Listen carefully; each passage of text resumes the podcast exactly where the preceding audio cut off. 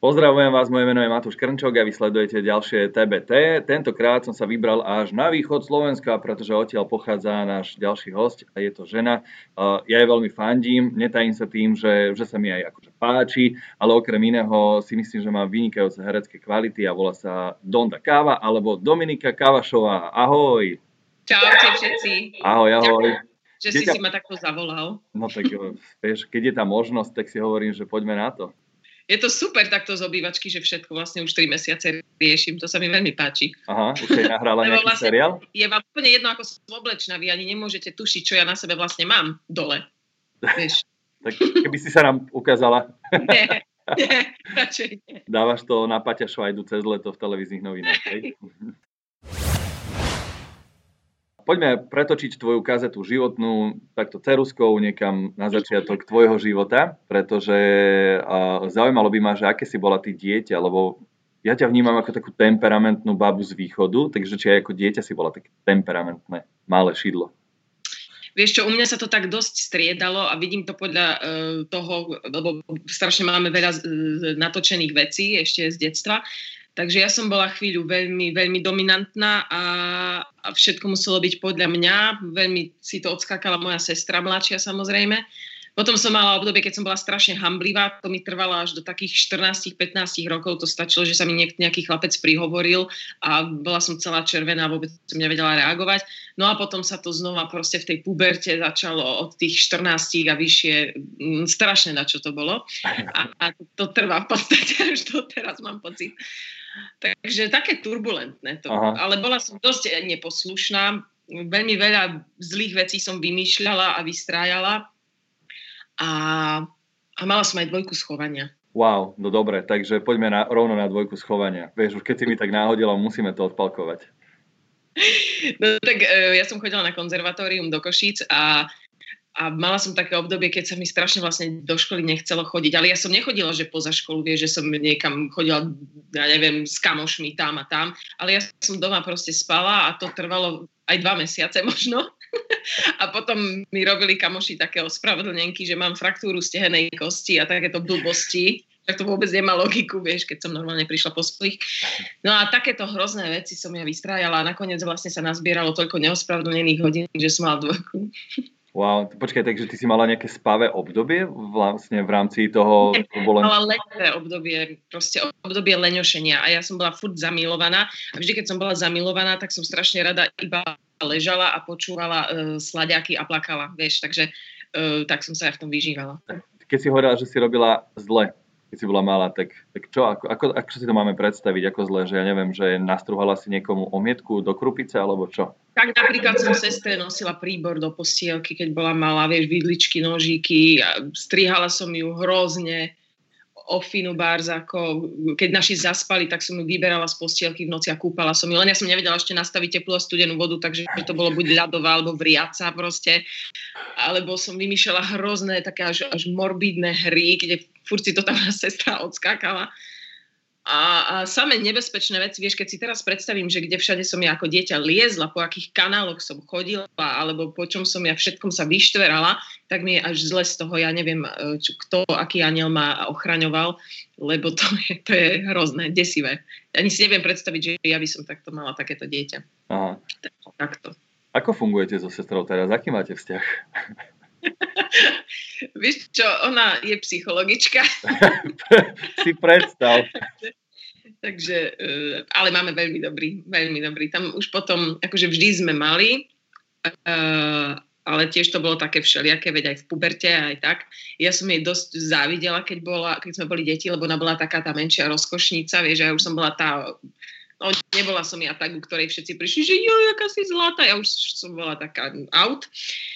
No ale teraz máme veľmi dobrý vzťah, mám, po, mám pocit, že sme fakt najlepšie priateľky a sme v dennodennom kontakte, takže myslím si, že už sa zo mňa vyliečila. A ty si, ty si vyštudovala uh, konzervu najprv, najprv v Košiciach však?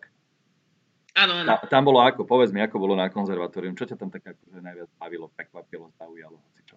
Vieš čo, ja som bola, ja som bola vtedy v najväčšej puberte a mne všetko mi bolo smiešné. Proste, vieš, prišla som naspäť, bolo mi smiešné, jak ma to tá učiteľka učí a zo strany sme to preháňali ešte viac tie techniky, vieš, že špageta a takéto somariny. Čiže z toho sme si mi robili srandu a robili to ešte viac, ako sme mali a to isté na prednese, proste všetko mi bolo strašne smiešne v tom období, takže uh, gitaru som mala 0 hodinu, čiže ja som prišla ešte so zalepenými očami, uh, profesor si myslel, že drogujem, sa ma spýtal, či nedrogujem, a viem, to nemyslíte vážne, veď mám 0 hodinu gitaru pre Boha, že jasné, že tu neprídem, neviem, aká vyhajpovaná ja, čo tak rada spím. Takže, čo ja viem, herectvo ma bavilo, a skôr ma bavili ako keby také predmety, e, kde ma bavili aj tí ľudia, ktorí ma to učili. Vieš? Čiže to mohlo byť hoci čo, len hlavne, že je to s týmto človekom. Čiže pohyb ma bavil, to nás učil Dano Straka, e, ktorý robil roky, e, pracoval v Prešove v divadle. To super chalan, doteraz sme tiež kamoši v kontakte, takže tieto veci, ktoré ma bavili ľudia, tak tam som rada chodila. To bolo fajn. Uh-huh. Ty si sa potom presunula do Bratislavy na VŠMU a, a ja sa vás, vlastne asi aj každého pýtam, že kto prišiel do Bratislavy, lebo ja som tiež CPčkár, tiež som sem prvýkrát prišiel a mal som pocit, že som na Manhattane. Takže že aký bol prvý tvoj kontakt s mestom Bratislava a vraj, vraj tiež máš nejakú vtipnú Počúvaj, ja som, ja som prišla sem vlastne na príjmačky a ja som sa tu strašne, má, mám pocit, ako keby za, zamilovala. Teda keď som odtiaľ odchádzala z tých príjmačok, strašne som sa modlila v tom aute, keď ma ocko prišiel zobrať, aby ma pri, prijali, lebo som sa cítila, mal som taký pocit strašnej zamilovanosti. Ale potom, keď sa to už fakt stalo a naši ma tu vyhodili v ten deň, keď už som mala uh, tu ostať žiť, tak to bola hrôza pre mňa Uh, začalo to tým, že ma odviezli na intráky. Neviem, či si mal niekedy možnosť byť na intrákoch na Mlinskej doline. Bol som, hej, hej. Ako, nie ako študent, ale ako návštevník som bol. No, no, no. Uh, tak vlastne už len keď sme išli po tých schodoch a videl som tú potrhávanú gumu a, a všade bordel, otvorili sme tie, tie dvere a všade boli plesne po stenách a traja sme bývali, vieš, na jednej izbe, ja a dva chalani.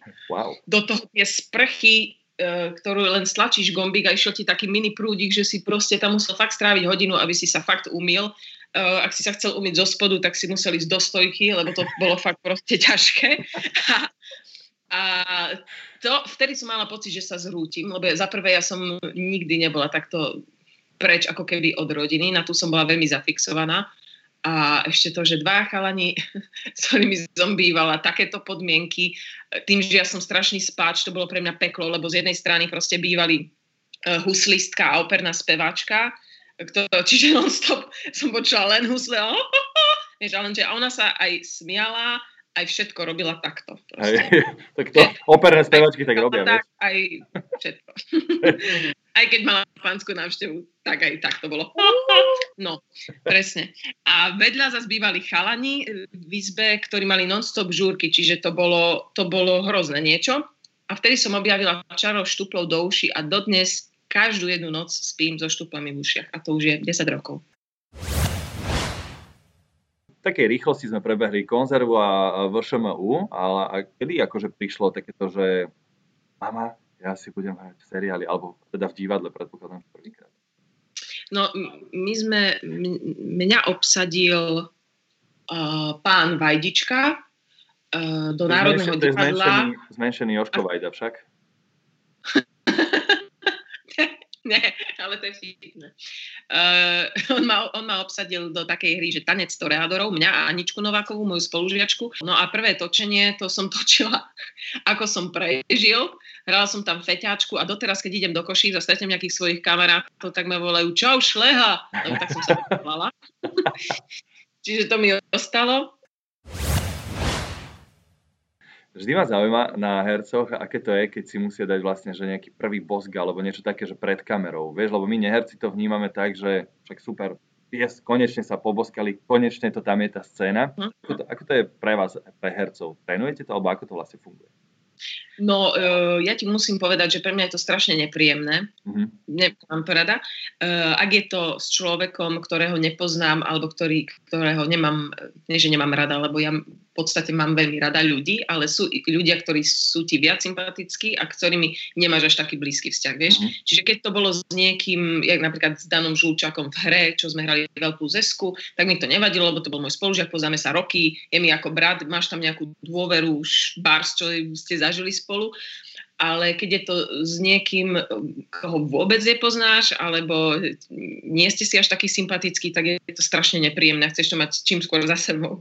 Tak potom dá, Takže, zaži- ten výsledok aj, aj. musí nejak vyzerať, vieš, a teraz keď je ti niekto náhodou, že akože nie je úplne sympatický, alebo čo, a ty sa musíš tváriť, že bože, ak by som ťa zjedla celého.